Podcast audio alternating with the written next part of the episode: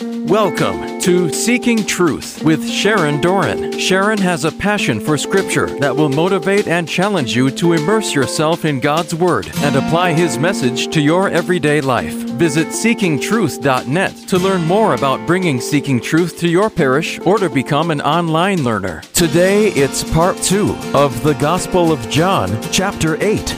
And now, Seeking Truth with Sharon Doran. Christians can take on the challenge of the sun cult, which every culture had a cult of the sun, and incorporate it positively into the theology of the Christmas feast.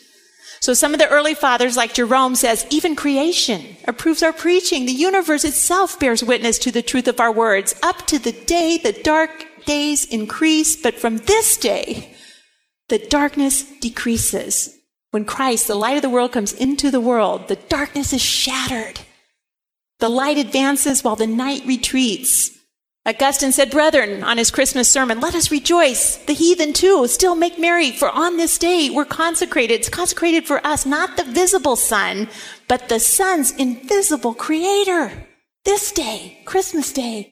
So between Easter and Christmas comes the Catholic feast of the forerunner, John the Baptist on June 24th, right at the time of the summer solstice. Hang in there. The summer solstice is the longest daylight of the entire year. And that's John's feast day. Why? What happens after that? Less light, less light, less light, less light, less light. The link between the dates can now be seen as a liturgical and cosmic expression of the Baptist words, He, may Christ increase, may the light increase while my light decreases. Isn't that cool? That's cool. The birthday of John the Baptist takes place on a date when the days begin to shorten, just as the birthday of Jesus Christ takes place in the winter solstice when the days get longer because the light of the world is brighter and brighter and brighter and brighter and brighter. The winter solstice is when we celebrate Christmas. It's always that week in December. John can decrease, John's days get shorter, so Christ can increase, Jesus Christ's days get longer. True light had entered the world, light of light. And it's amazing because the heavens know. The heavens are telling the glory of God. They can figure this out with computer programs from now till whatever year you want. John himself was not the light, but he came to testify to the light, the true light, which enlightens everyone was coming into the world, Jesus Christ. And tonight he says, I am the light of the world. If you walk in me, you'll never walk in darkness. So the sunlight of John's days gets shorter. The sunlight of Jesus Christ gets lighter and longer. Now, the Jews claim that, oh, Adam knew that way back. Because here's what Adam said. This is in a Jewish writing. When primitive Adam saw the day getting gradually shorter, he said, Woe is me. Perhaps because I have sinned, the world around me now is being darkened and returning to its state of chaos and confusion. This is the kind of death to which I have been sentenced from heaven. Adam noticed the days were getting shorter. He noticed, he noticed, he noticed.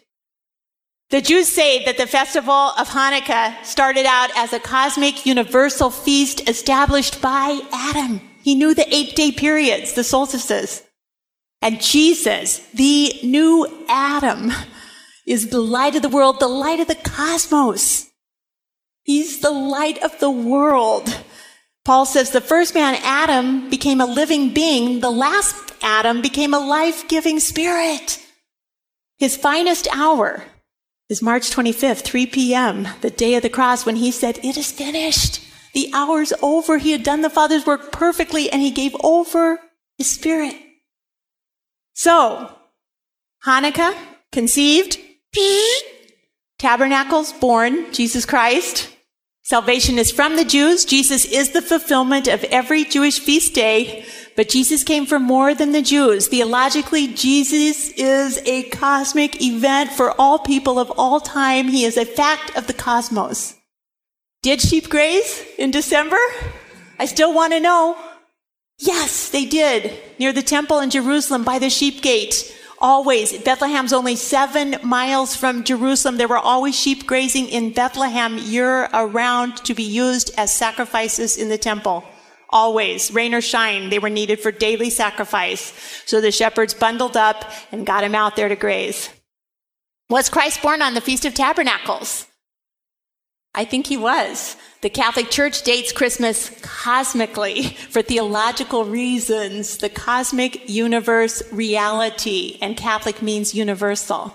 It's a cosmic event. So both can be right, and it's not a matter of salvation and it's not a matter of dogma. Okay, great levity at the Feast of Tabernacles. That's where we are tonight. A season of joy. Three big things they did. The water libation ceremony, the great trumpets, and every day the great parade from the Temple Mount down to the Pool of Siloam with all the people and their branches, and the priest would get the water. The temple lighting ceremony with gallons and gallons of oil, an endless, endless day. It was so bright. And then the greatest day of the feast, the Hoshana Rabbah, the seventh month, on the seventh day of the Feast of Tabernacles, the priest would go around the altar seven times and they'd have the great Hosanna, which means great salvation. And Jesus was Yeshua, God saves. And they would shout out Psalm 118, Oh Lord, save us, Hosanna, Oh Lord, grant success. Blessed is he who comes in the name of the Lord. And they're waiting for Messiah.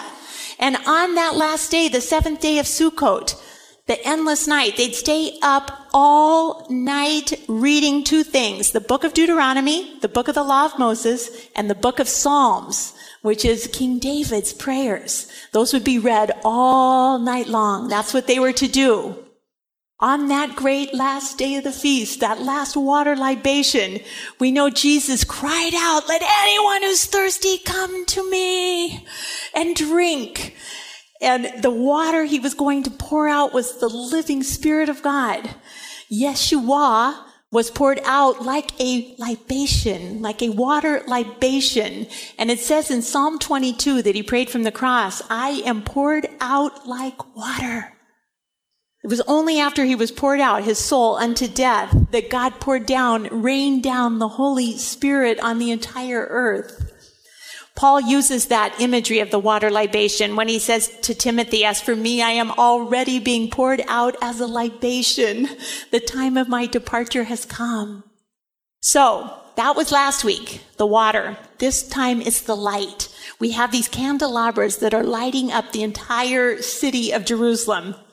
And guess what? It, it, it's, it is so light and there's so much singing and dancing and merriment and all night and people have traveled and it's a national feast. There's people there from all over the world. And they have to put the women, this is normally the women's court, but they have to raise the women up, make special provisions for the women so the men and women can be separated. Because this is a crazy, crazy, crazy, crazy night. It's the very last night. And we're in Jerusalem. And most of the men are traveling without their wives. And there's levity. No night. It's an endless day. It's party time. They're humans, you know? There's levity, humor, or frivolity, especially the treatment of a serious manner lacking due respect. And some synonyms for that are high spirits, vivacity, liveliness, gaiety, jocularity, frivolity, amusement, mirth, and merriment and it's an endless night. Levity, mirth, merriment, an endless night. Men have traveled from many nations for this feast. It's the final night. It's the endless night. And it's the morning, and Jesus is seated teaching in the temple. What had Jesus done that night? It said he went to the Mount of Olives. That's where he would go to pray. And I'm sure as a good Jew, he read the book of Deuteronomy and he read the Psalms, David's prayers. And early in the morning, he came to the temple and he sat down and he began to teach. And the scribes and the Pharisees brought a woman who had been caught in adultery. And making her stand before all of them, they said to him, Teacher, this woman, this woman was caught in the very act of committing adultery. They must have already stoned the man that she was caught with because she's caught in the act. I, am sure they already stoned the guy, don't you guys think? right? Right. If a man commits adultery, both the adulterer and the adulteress should be stoned to death. Put to death. That was the law of Moses. Thou shalt not commit adultery. It's one of God's Ten Commandments. God's top three sins in the Old Testament. Idol worship. Idol worship always leads to sexual immorality, which would go along with adultery and then murder. Those are the three biggies that he comes up against time and time and time again in the Old Testament. In the Middle East, this judgment and punishment is still happening today. People are being stoned in the Middle East. If you're accused of a crime and found guilty, they dig a hole. They wrap you in a sack of some sort and bury you up to your chest and then start stoning you. Everyone can gather around and throw rocks and you're stoned to death. That's it's still going on.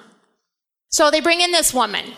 Now in the law, Moses commanded us to stone such a woman. What do you say, Jesus?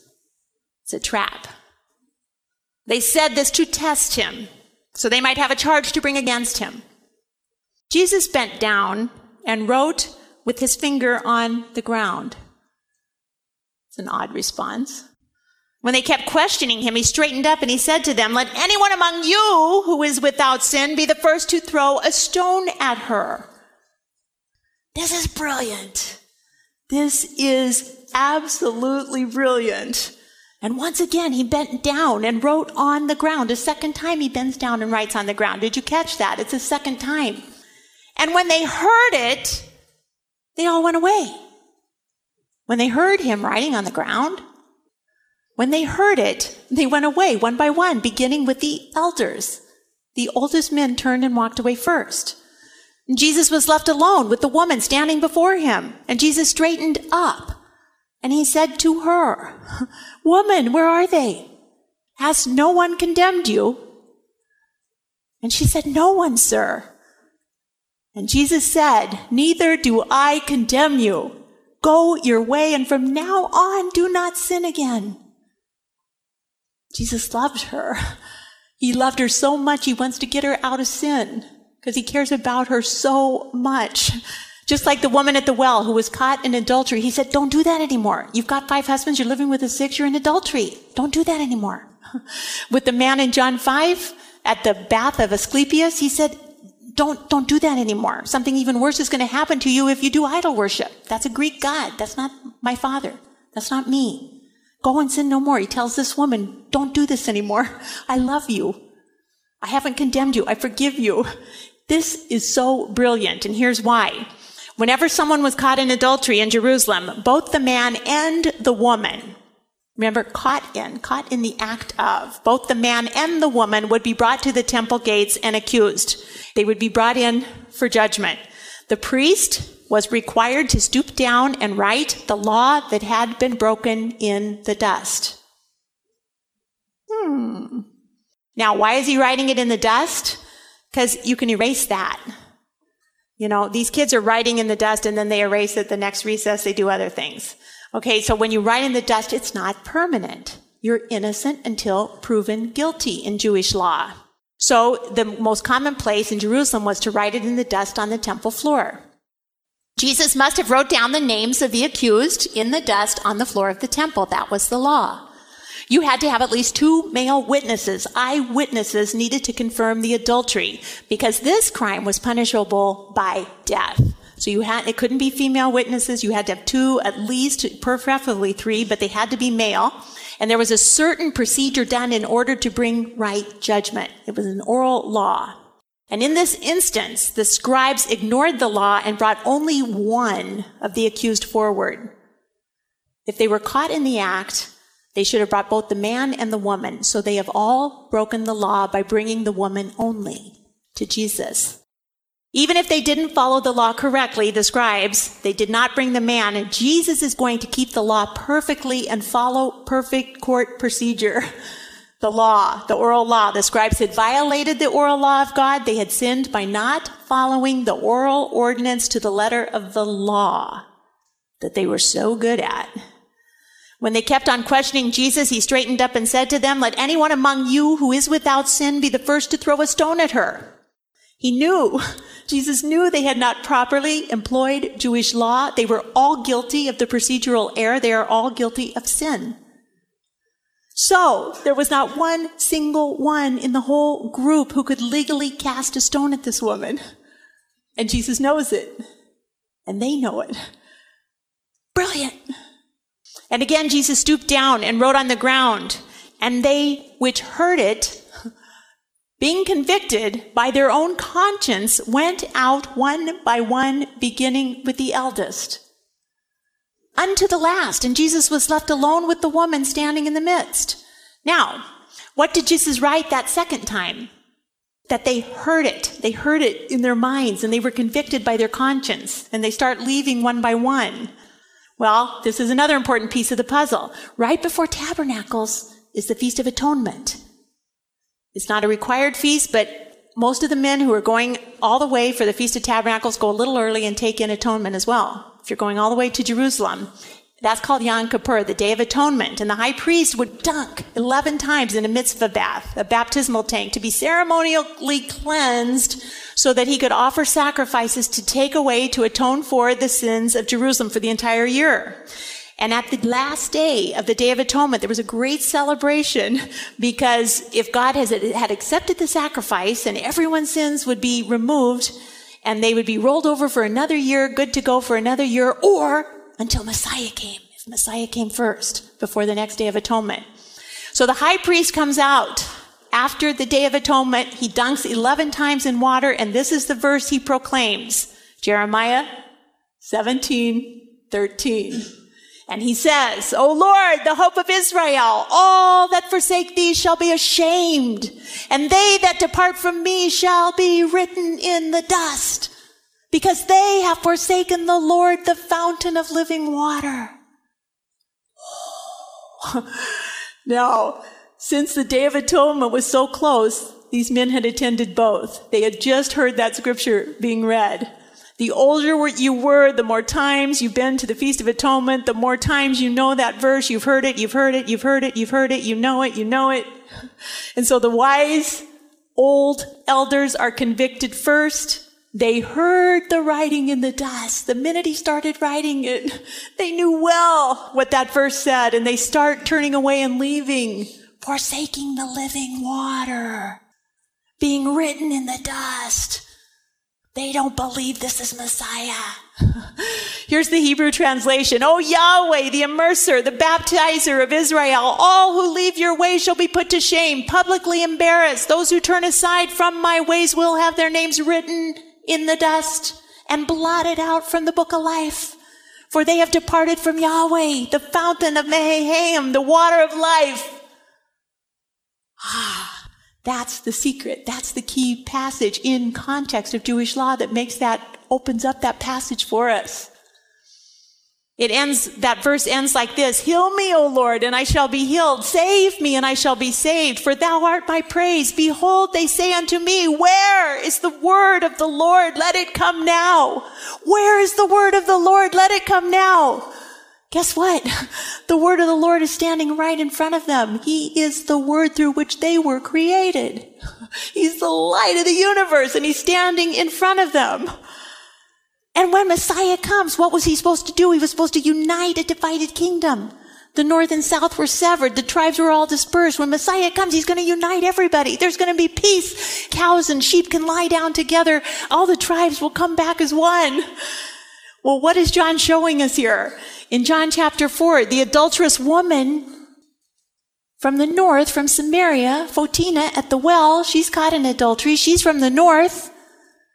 The adulterous woman from the southern kingdom, from Judah, from Jerusalem, this woman today, both adulterous women. And God wants to heal. God wants to bring the two nations together again. God wants a, not a divided kingdom, but a united kingdom. One God. And all the prophets used this symbolism, right? The harlotry, the adulterous woman that had spurned the Lord, that had worshiped other Baals, that had taken other husbands, that didn't love God. And here's Messiah and he wants to heal. He wants to heal. He's come to heal all division and all those who have been unfaithful to him and all those who have forsaken him. He wants to give them living water. He says, come without price. The spirit and the bride say, come. Let all who hear say, come, come take the water without price. I want to heal you. And they've just had the water libation ceremony. And those priests brought the water on the seventh month, seventh day, seven times around the altar. They're pouring it out. And Jesus, right when they're pouring out the final water libation, he cries out.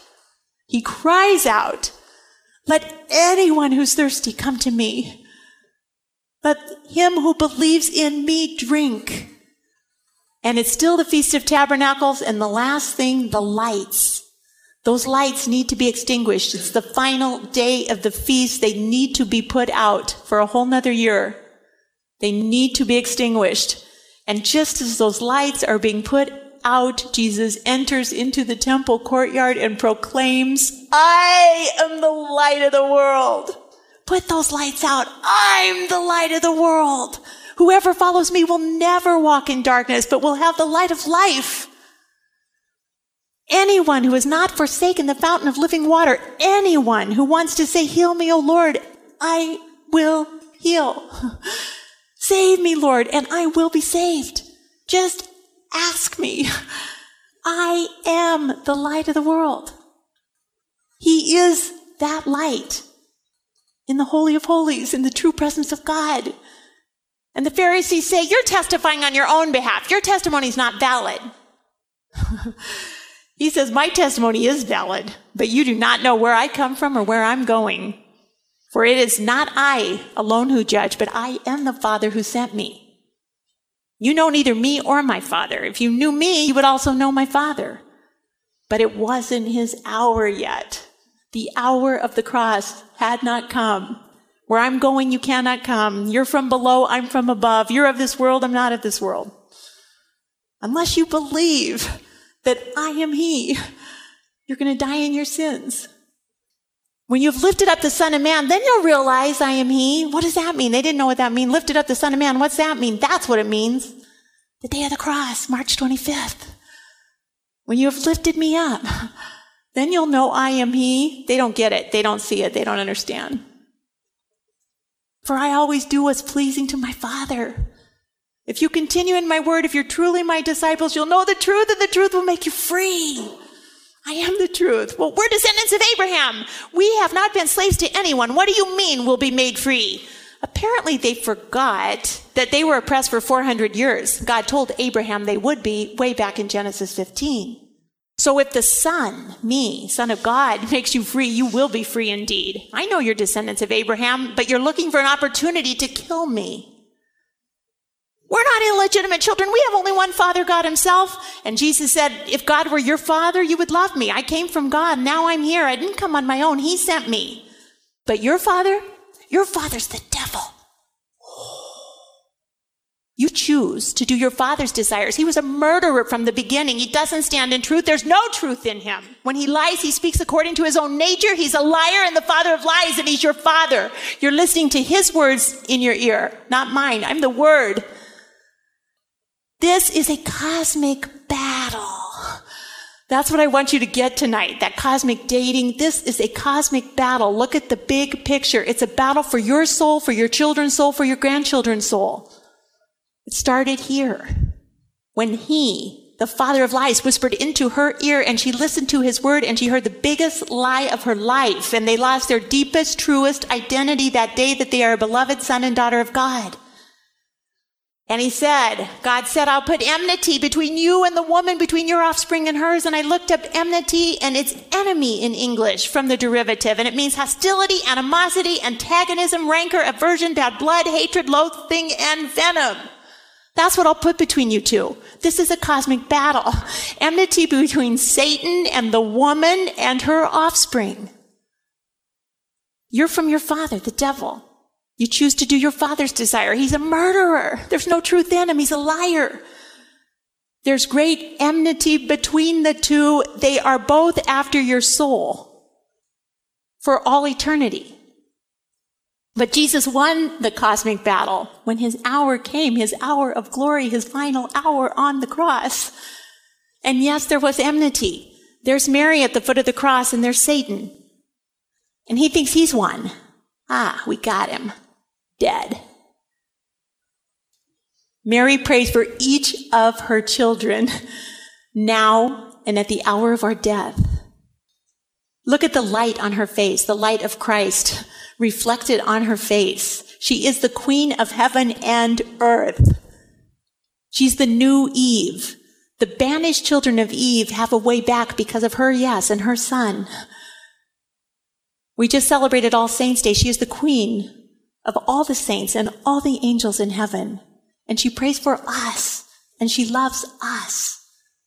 And she wants us and she wants our children and she wants our grandchildren. Jesus is telling them, you got it all wrong. You're on the wrong side of this cosmic battle. You don't believe my word. I tell you the truth and you don't believe me. Whoever is from God hears the words of God. The reason you do not hear them is you're not from God.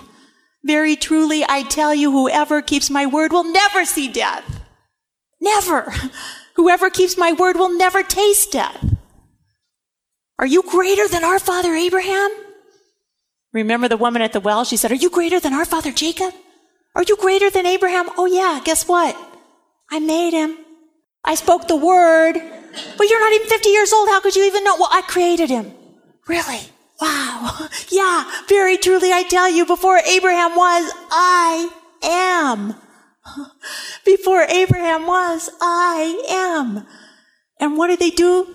The story, the chapter starts with stoning and ends with stoning. They want to stone him. They pick up rocks. They want to kill him. They start heaving rocks at him. But Jesus hid himself and went out of the temple. Begins and ends with stoning.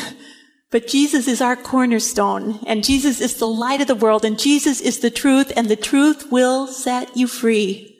Let's pray. Oh Lord Jesus, light of the world, we praise you. Thank you for this cosmic light. You have pierced the darkness. It can never, ever, ever, ever be dark again because of you. One little sliver of light dispels the darkness. Thank you, Jesus, light of the world, for this gospel of life and light that you give us tonight and every night. We praise and thank you for being the light of the world. Amen. In the name of the Father, and the Son, and the Holy Spirit. Amen. That was part two of the Gospel of John, chapter 8, on Seeking Truth with Sharon Doran. To learn more about Seeking Truth Bible studies, visit seekingtruth.net. Tune in next time for more Seeking Truth with Sharon Doran.